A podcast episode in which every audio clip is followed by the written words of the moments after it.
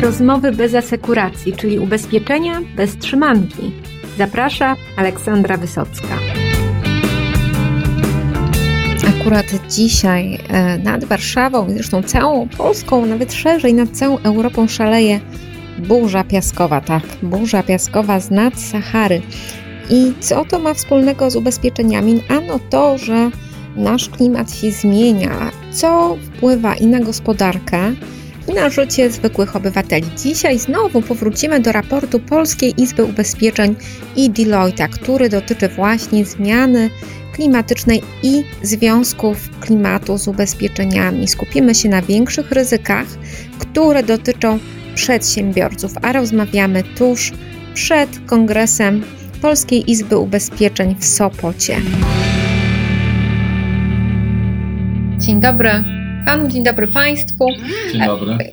Widzimy się po raz drugi e, i, i tematem naszej rozmowy znowu będzie, będzie klimat. Tak naprawdę pewnie moglibyśmy się umawiać co tydzień, byłoby o czym rozmawiać. Takie pogadanki klimatyczne e, prowadzić. Bardziej, że wiosnę teraz mamy, więc raz słońce, raz deszcz, raz przymrozki. No i pięknie. I przynajmniej jak nauczeni przykładem Anglików mamy o czym rozmawiać. I w naszym klimacie jest to, prawdę mówiąc, taka taki stała, stała część kultury. E, rozmawianie o pogodzie. No ale to już nie tylko jest miłe zapełniać czasu, tylko jeżeli chodzi o biznes, to są już całkiem poważne tematy, bo dzisiaj spojrzymy na te e, problemy związane z klimatem no, z punktu widzenia większych przedsiębiorców, no, dla których czasem e, taka lub inna pogoda to są tysiące, setki tysięcy, czasem miliony strat. I o tym porozmawiamy, ale zanim do tego dojdziemy, to przypomnimy Państwu e, o bardzo ciekawym opracowaniu, które Polska Izba e, Ubezpieczeń przygotowała wspólnie z Deloitte'em.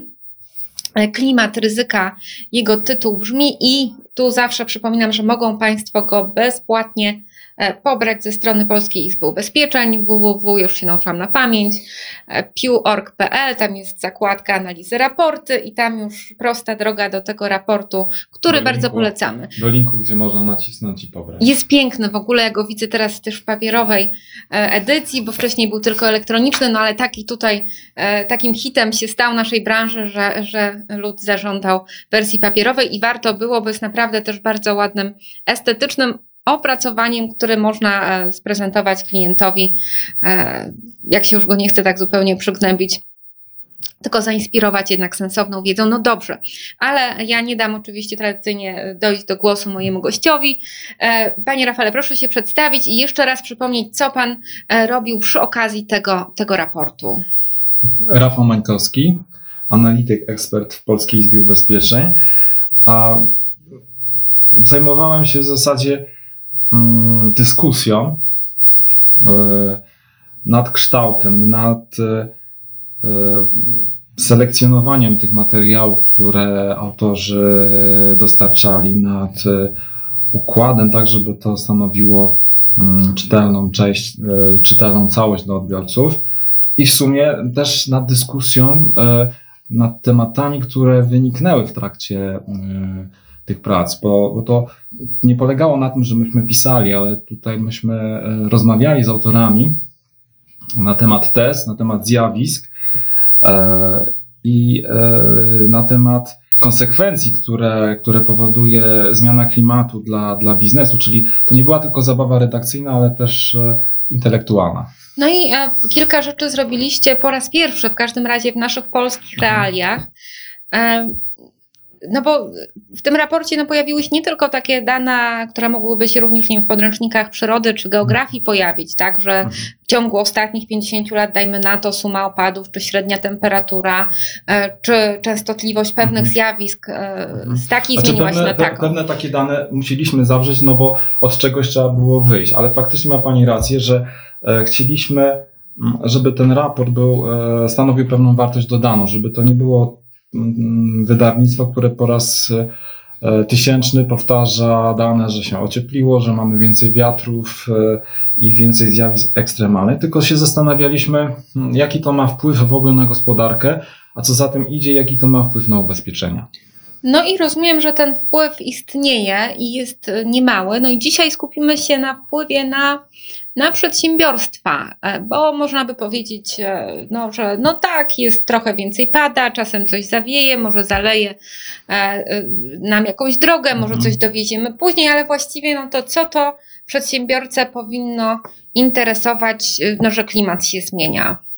Znaczy powinno interesować i to zarówno tych przedsiębiorców, którzy mogą być bezpośrednio e, narażeni na szkody spowodowane przez gwałtowne zjawiska meteorologiczne, jak i tych, e, których się, gdzie wydaje się, że, że takiego bezpośredniego zagrożenia nie ma. I podam kilka przykładów. Faktycznie przedsiębiorcy powinni się interesować tym, że mm, zjawiska ekstremalne będą występowały częściej i co ważne, mogą mieć, e, mogą charakteryzować się one większą siłą. Kolejna sprawa to jest taka, że mm, e, trzeba się zastanowić nad mm, skutkami danych katastrof, nie tylko w kontekście takich bezpośrednich szkód, ale również następstw tych szkód. I właśnie w, przygotowując materiał do tego raportu, E, staraliśmy się też skupić na tak zwanych szkodach pośrednich, czyli oszacować e, na kilku przykładach, ile mm, może e, kosztować polską gospodarkę, polskie przedsiębiorstwa zdarzenie, które wynika z niekorzystnych zjawisk atmosferycznych. I na przykład skupiliśmy się na ryzyku blackout. Blackout, czyli, czyli odcięcie od, od prądu.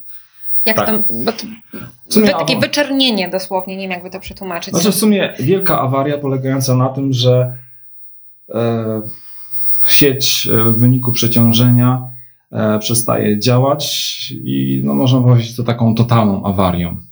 No i rozumiem, że to może być spowodowane przez wiele różnych e, przyczyn, no a jedną z nich jest e, susza. Susza na przykład. I upał razem. No bo jest tak, że nasze elektrownie Yy, inaczej, główne źródło naszego prądu w Polsce to są elektrownie oparte na węgiel kamienny bądź brunatny. No i te elektrownie, yy, żeby mogły działać, potrzebują wody do chłodzenia. I problemem naszym jest to, że yy, mamy coraz więcej okresów suchych, gdzie tej wody w rzekach może być za mało do chłodzenia reaktorów. A z drugiej strony, kiedy mamy upał, E, następuje gwałtowne zapotrzebowanie na energię elektryczną, bo wszyscy się chłodzą. Włączają klimatyzację, e, mm, sklepy mm, włączają lodówki na pełne regulatory i faktycznie e, tutaj mamy sprzężenie takich dwóch przeciwstawnych trendów. Z jednej strony ograniczenie mocy, a z drugiej strony gwałtowny wzrost zapotrzebowania i to razem może doprowadzić do gwałtownego przeciążenia i awarii. No i e, ta awaria ma konkretne skutki ekonomiczne i wyście to zmierzyli. Ile tak. e, określona liczba mhm. godzin odcięcia od energii elektrycznej może nas kosztować? Znaczy nas już tak się poczułam jako cała ta gospodarka wręcz. E, no, ale... Personifikacja gospodarki. Dokładnie. No gospodarka to, to my wszyscy. Ale tu nie ma się z czego śmiać, tak, bo... Znaczy, według modelu, który zaproponował, zaproponowali nasi koledzy z Deloitte, wyszło nam, że gdyby nastąpiła w skali całej Polski e, wyłączenie prądu na 8 godzin, to straty dla gospodarki, szacowane straty oczywiście, e, wynosiłyby około 2,6 miliarda złotych. W tym no, trzeba przyznać, że akurat właśnie większa część tych strat wystąpiłaby po stronie przedsiębiorstw, bo aż 1,2 miliarda złotych. To spowodowane jest głównie ze stratami związanymi z przerwami w działalności. A i dodatkowo może się zdarzyć, że ta awaria prądu spowoduje dalsze awarie w postaci e, uszkodzeń maszyn, linii produkcyjnych. No, czy jak mamy chłodnie, no to, że się nam, prawda... No, rozmrozi groszek i inne owoce. Tak. O, i tutaj e, szereg też moglibyśmy mrocznych historii zepsutego mięsa przytoczyć. E, no i w ogóle szereg smutnych, smutnych historii, no, które mają również wymiar finansowy. No i okazuje się, że też takie przekonanie, że no, może tam u nas czasem popada, powieje, no ale tajfunów to my nie mamy.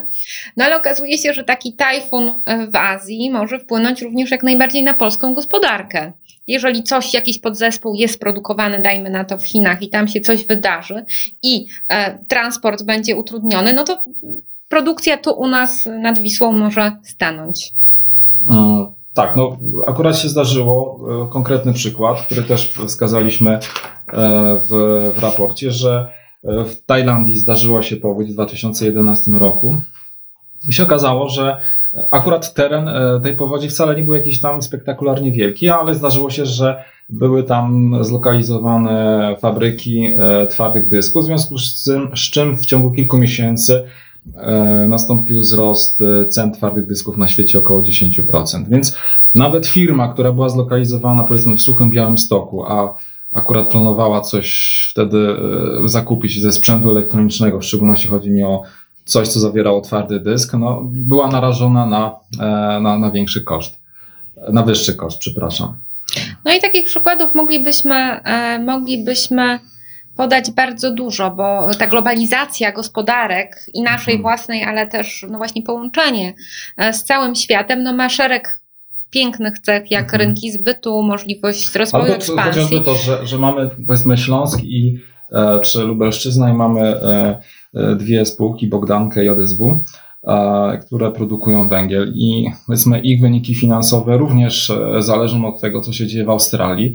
I tak się złożyło, że mm, w ostatnim czasie mieliśmy dwukrotny wzrost ceny węgla właśnie dlatego, że w stanie Queensland były katastrofy naturalne i raz zalało pokłady węgla, a raz były uszkodzone linie transportowe, w związku z tym tego węgla nie można było przenieść, przewieźć, a to w kolei, z kolei wpływało na ceny węgla na giełdach światowych, czyli w pośredni sposób na wyniki finansowe e, polskich spółek.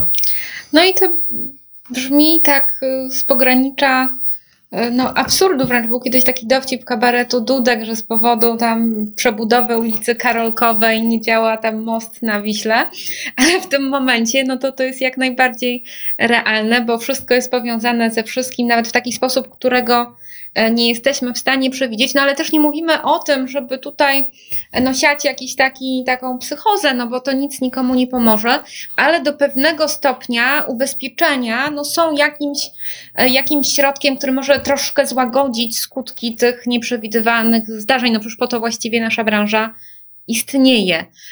I, I rozumiem, że pośrednik, tutaj w tym wypadku broker, no powinien o tym E, rozmawiać, że to są realne zagrożenia i częściowo e, polisy ubezpieczeniowe są w stanie skutki, czy w przerwach dostaw, czy jakieś tam inne business interruption, czy coś jeszcze uwzględnić. No tutaj moim zdaniem odpowiedź jest po środku, tak? bo na pewno już w tej chwili są e, produkty, które odpowiadają na takie zapotrzebowanie jak business interruption, niekoniecznie połączone z E, ubezpieczeniem e, mienia od ognia i innych zdarzeń losowych, czy ubezpieczeniem o albo e, ubezpieczenie o przerwie łańcuchów dostaw. Natomiast tutaj też jest moim zdaniem rola brokerów, ponieważ nasza obserwacja, tak trochę z boku, ponieważ my jako Polska Izba Ubezpieczeń co do zasady reprezentujemy zakłady, ale przyglądamy się całemu rynkowi ubezpieczeniowemu, to zauważamy, że E, silne połączenie dwóch ról e, w przypadku brokera. Nie tylko e, jako mm, podmiot, który doradza w zakresie najlepszej oferty, wyboru najlepszej oferty ubezpieczeń, ale również doradza w obszarze zarządzania ryzykiem ogółem. I ja myślę, że to jest bardzo dobre połączenie tych dwóch ról, bo z prawidłowej analizy ryzyka wynika określenie, prawidłowe określenie potrzeb ubezpieczeniowych danego klienta. I myślę, że właśnie też rola brokerów jest e, nawet nie tylko znalezienie najlepszej oferty, ale też e, definiowanie potrzeb klientów, potrzeb przedsiębiorstw i komunikowanie tego zakładu. Bo ubezpieczenia też zresztą nie wszystkie problemy mhm. rozwiążą. Ale... ale... też ubezpieczenia to nie jest coś, co zostało wymyślone raz na zawsze, bo, bo przecież E, jeszcze 50 lat temu nie było ubezpieczeń tak all-riskowych rozwiniętych, albo nie było przecież ubezpieczeń związanych z, e, z awarią komputerów, bo tych komputerów tak. nie było. W związku z tym ubezpieczenia to jest pochodna e, tego, co się dzieje w życiu społecznym, gospodarczym i z jakimś wcześniej czy później zakłady ubezpieczeń reagują na, na, na, na te zmiany, a moim zdaniem właśnie broker w kontekście ubezpieczeń dla przedsiębiorstw jest takim głównym nośnikiem, sorry, że takie, za takie wyrażenie, mhm. ale moim zdaniem takim głównym nośnikiem informacji o, o potrzebach, o tym, co się dzieje na rynku. Więc ta komunikacja w dwie strony powinna przebiegać. No i warto też dodać, że no szczególnie większe zakłady ubezpieczeń, bo mają na to zasoby, organizują całe programy zarządzania ryzykiem, gdzie można się tym skorzystać no z, inż- z inżynierów ryzyka. Nie tylko broker sam wszystkiego nie musi umieć w każdej branży, ale są zasoby na rynku to nie w jednym towarzystwie, co najmniej w kilku, no gdzie można w przedsiębiorstwie się naprawdę przyjrzeć, co tu się może wydarzyć, jakie są są możliwe scenariusze, mhm. E, gdzie tu jest miejsce na ubezpieczenia, gdzie może na jakąś inną prewencję lub e, jeszcze inne działania. E, no i to docelowo jest oszczędność dla wszystkich, bo im mniejsze straty ponosi przedsiębiorca i mhm. mniejsze szkody ewentualnie ma ubezpieczyciel, i tak naprawdę wszyscy są zadowoleni, ale żeby to było możliwe, no ta wymiana wiedzy jest mhm. niezbędna. Znaczy to jest cenne, co Pani powiedziała, dlatego że faktycznie w zakładach ubezpieczeń też obserwujemy e, wyraźny trend od kilku lat rozwijania wiedzy inżynierskiej, takiej ogółem, że nawet powstają odrębne jednostki organizacyjne w ramach grup kapitałowych, które zajmują się kwestią oceny ryzyka, kwestiami technologicznymi. E, to, to jest bardzo szerokie podejście.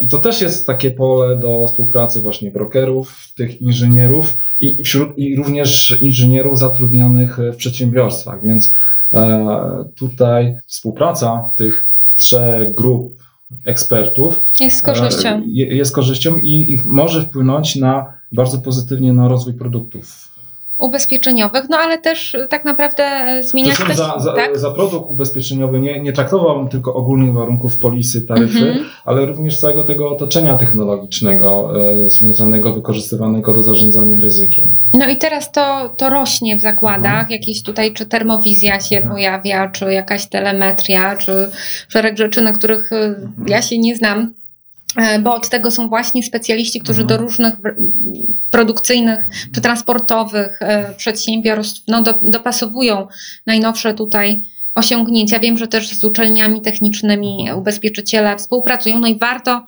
po tą wiedzę sięgać, bo kiedyś to no, była taka trochę gra e, w ciuciu babkę, tak, że przedsiębiorca chciał jak najmniej pokazać, żeby otrzymać jak najniższą stawkę. E, no a tak naprawdę pokazanie tych zagrożeń może się okazać tak naprawdę źródłem no, oszczędności, więc taka większa transparentność w tej komunikacji, e, przedsiębiorca, broker, ubezpieczyciel, mhm. no e, myślę, że, że jest tym trendem, który powinien być wzmacniany. W kontekście raportu klimatycznego chciałbym zwrócić również uwagę na inny aspekt, który poruszyliśmy, czyli wzrost ekspozycji na działanie katastrof, bo faktycznie o, o, ostatnie mm, powiedzmy dane związane z pogodą wskazują na to, że E, tych zjawisk jest więcej i one mają e, większą siłę, ale również trzeba pamiętać o tym, że cały postęp gospodarczy i technologiczny powoduje, że jako społeczeństwo, jako też gospodarka jesteśmy bardziej narażeni na działanie tych czynników. No chociażby e, przykładem jest piorun i silny wiatr. W kontekście transportu, mm, powiedzmy jeszcze w latach 30., 50., transport kolejowy to były lokomotywy parowe albo spalinowe. I w zasadzie e, ten rodzaj transportu był prawie w ogóle niewrażliwy na e, działanie piorunów, ładowań atmosferycznych. Teraz e, no, w skali całej Europy mamy do czynienia z rozwojem sieci opartej, znaczy sieci kolejowej opartej o energię elektryczną. I co to powoduje? To powoduje, że jest to oczywiście szybkie, nie dymi w miastach, ale jest to sieć bardzo wrażliwa na działanie czynników atmosferycznych. Mieliśmy ten przykład oblodzenia i e, słynnego powiedz, e, powiedzenia jednej pani minister, ale też pioruny, bo na przykład e, wzrost temperatury powietrza mhm. powoduje, że jest więcej energii w tym powietrzu. Jednym, jedna z metod naturalnych na na rozładowanie tej energii to są pioruny. Ich, e, i, I faktycznie wszystkie szacunki wskazują na to, że na przykład burz będzie coraz więcej. A mieliśmy jedną w marcu. Pierwszy, ja nie wiedziałam, czy mam jakieś złudzenia, ale, ale tydzień tak, temu wszystko w Warszawie... spadło i pioruny były. Tak. Tak, i, i w zasadzie e, tutaj e, ta sieć mm, energetyczna zasilająca kolej w energię jest wrażliwa i, i na, na, na takie działania. Oczywiście są zabezpieczenia odgromowe, ale one nie zawsze są skuteczne i to powoduje, że tu pojawiają się, pojawia się szereg szkód, począwszy od uszkodzeń tych sieci elektrycznych, uszkodzeń pojazdów, po przerwy w transporcie. No, rośnie nam e, liczba pojazdów elektrycznych, prawda? Czy mamy mhm. na przykład w miastach autobusy elektryczne i tak dalej. No i to jest z jednej strony super, no ale tu też mamy kolejne ryzyko, że jak coś e, nam z prądem się stanie, no to docelowo jakaś część mhm. transportu może nam się również e, jeszcze nawet tego publicznego, dajmy na to w miastach. No metro, no to mhm. też jest elektryczne, prawda? Tak, ale nawet jeżeli weźmiemy tradycyjne ryzyka, takie jak pożar, to się okazuje, że e, i zajrzymy e, w przyczynę pożaru, się okazuje, że większa część, czy znaczna część przyczyn to są szkody związane z siecią elektryczną w budynku, a z kolei duża część tych awarii, które mogą przyczynić się do pożaru, to ma swoje źródło gdzieś w ładowaniach atmosferycznych, czyli tutaj znowu mamy pogodę. Kolejna sprawa to oczywiście wzrost wrażliwości linii technologicznej, całego wyposażenia przedsiębiorstw na na kwestie związane z parametrami prądu elektrycznego, a te parametry są zaburzane często właśnie też przed, przez e, władowania. W związku z tym tutaj e, zwróciliśmy też e, właśnie uwagę na e, wzrost ekspozycji. No i te, to, jest, to jest myślę globalne i, i, nic nie wskazuje na to, że, że ta ekspozycja się będzie zmniejszać, bo... Mhm. No też... jesteśmy coraz bogaci, to jest dobra wiadomość, ale to, że jesteśmy coraz bogaci, tak. to znaczy, że E, mamy jako gospodarka, że, że przedsiębiorstwa też e, mają coraz więcej aktywów, które w razie katastrof no, mogą ulec zniszczeniu. I, I, w związku z tym, tu już jest smutna wiadomość, no, należy raczej się spodziewać tego, że szkody będą wyższe. No, jesteśmy też coraz bardziej innowacyjni, czyli mhm. e, no, fabryka kiedyś e, no, mechaniczna, teraz i czujniki i, i cała ta, to oprogramowanie, już nie wspominając o jakichś robotach, sztucznej inteligencji, no to wszystko no, też jest na prąd i awaria tutaj, no to znaczy też wymogi wszystko. jakościowe tej produkcji, tak? No bo jeżeli na przykład mamy, y, idziemy w innowacyjne jakieś technologie, czy to związane z produkcją żywności, czy jakichś innych y, produktów, to się okazuje, że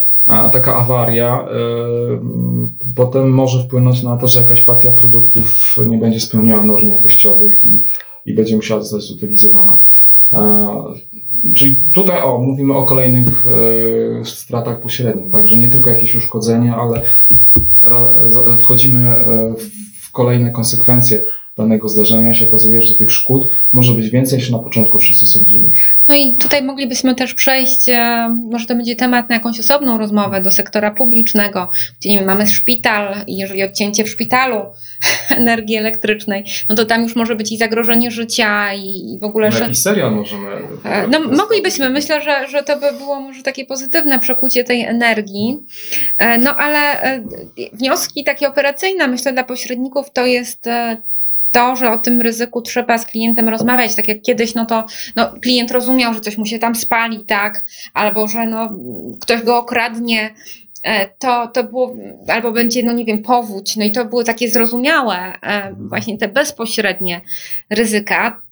To teraz no, przedsiębiorca każdy musi e, mieć tą świadomość, jak, jak w złożonym ekosystemie żyje i mieć jakieś scenariusze awaryjne również ubezpieczeniowe. Tak, no reasumując można powiedzieć, że analiza ryzyka i określenie e, potrzeb e, ubezpieczeniowych przedsiębiorstwa wymagają e, coraz większego zasobu wiedzy. I, tutaj faktycznie jest tak, że trzeba przyjrzeć się temu naszemu otoczeniu, ale też dokładnie zanalizować procesy biznesowe.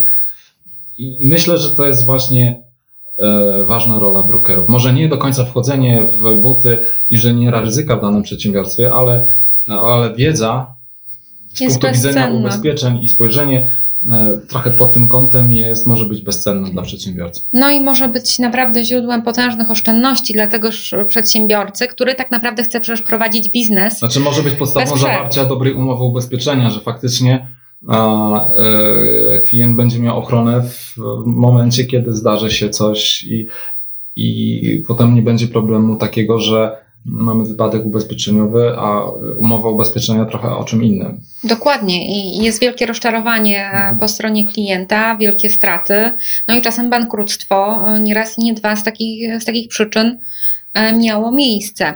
E, no ale ja i tak cały czas tu będę też o prewencji mówić, bo najlepsza jest sytuacja, kiedy się szkodzie po prostu uda zapobiec, a można sięgać naprawdę po wiedzę fachowców teraz, e, tylko, tylko no, trzeba mieć, mieć w ogóle taką opcję w głowie, no a specjalizacja wśród brokerów też przecież następuje i ta mhm. wiedza się kumuluje, więc jeżeli ktoś tam ten sektor wydobywczy E, w cudzysłowie robi od lat, no to już wie, co tam się może wydarzać i że ta specjalizacja e, no jest wielką też przewagą konkurencyjną brokerów.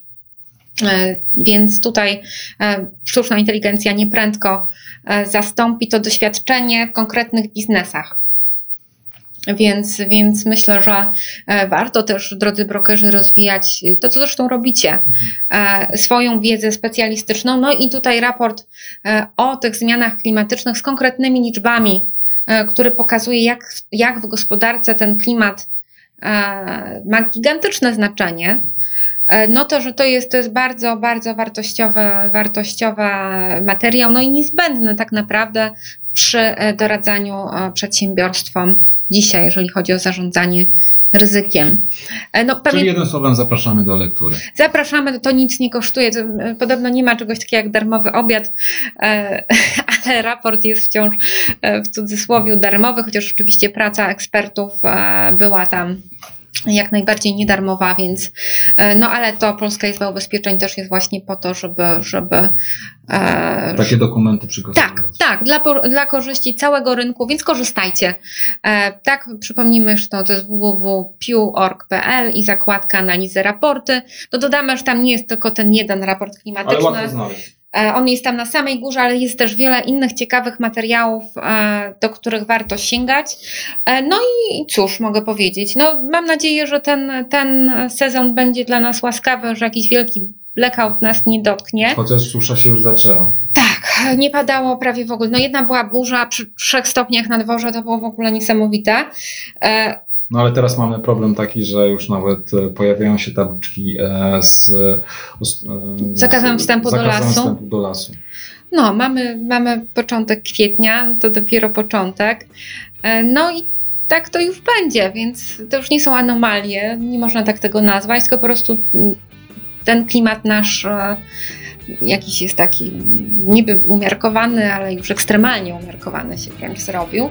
No i musimy z tym żyć i nasi klienci, wasi klienci również, więc no i branża ubezpieczeniowa też do tego się musi dostosowywać, więc wygląda na to, że nikomu z nas pracy w najbliższym czasie nie, nie, za, nie, nie będzie, a, a życzymy wszystkim słuchaczom wiosny, tak trochę deszczu, trochę słońca, bez huraganów. Bez przymrozków i żeby w Tajlandii też, żeby w ogóle świat był szczęśliwy i pogodny, ale, ale tak naprawdę chyba nie możemy na to liczyć za bardzo.